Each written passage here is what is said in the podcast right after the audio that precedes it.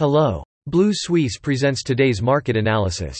Capital Markets Overview. U.S. stock futures ended little on Monday as investors braced for a busy week of corporate earnings amid the threat of a hawkish Federal Reserve and a looming recession. The Dow rose more than 0.3%, the S&P 500 rose nearly 0.2%, while the tech-heavy Nasdaq 100 underperformed, falling more than 0.4%. After last week's disappointing Snapchat results, Investors continued to worry about falling digital ad spending in the current economic climate. Meanwhile, earnings reports from tech giants such as Apple, Microsoft, Alphabet, Amazon, and Meta platforms should provide further clues about the economy's health. On the currency front, the Fed is expected to raise rates by another 75 basis points on Wednesday, pointing to further tightening.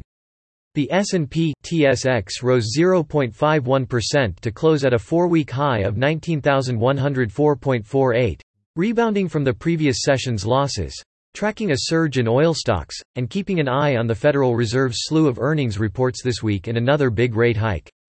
The energy sector gained 3.5%, while the financial sector gained 0.3%. The CAC 40 rose 0.33% to close at a six-week high of 6,237.55, extending third-quarter gains as sentiment shifted from worries about an economic slowdown to falling demand, ultimately curbing inflation and benefiting banks' financial institutions the most. At the same time, property stocks were affected by the European Central Bank's higher-than-expected 75 bits per second rate hike last week. BNP Paribas, Crédit Agricole and Société Générale all recorded gains of around 2%. Elsewhere, auto stocks rose, with Renault and Stellantis gaining 2.07% and 1.6%, respectively. Elsewhere, Orange rose 1.48% after announcing a merger with Spain's Másmóvil. The FTSE MIB index recovered early losses and closed 0.8% higher at 21,380 on Monday, outperforming major European stock indexes as investors assessed how the European Central Bank's TPI supported Italian assets amid Italy's political crisis.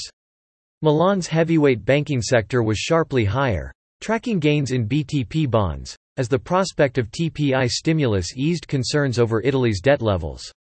Banco BPM shares rose nearly 3%, while BPER Banca rose more than 2%. On the other hand, industrial stocks edged lower on long-term concerns about an economic slowdown. That's all for today. You can read more on our website at bluesuisse.com.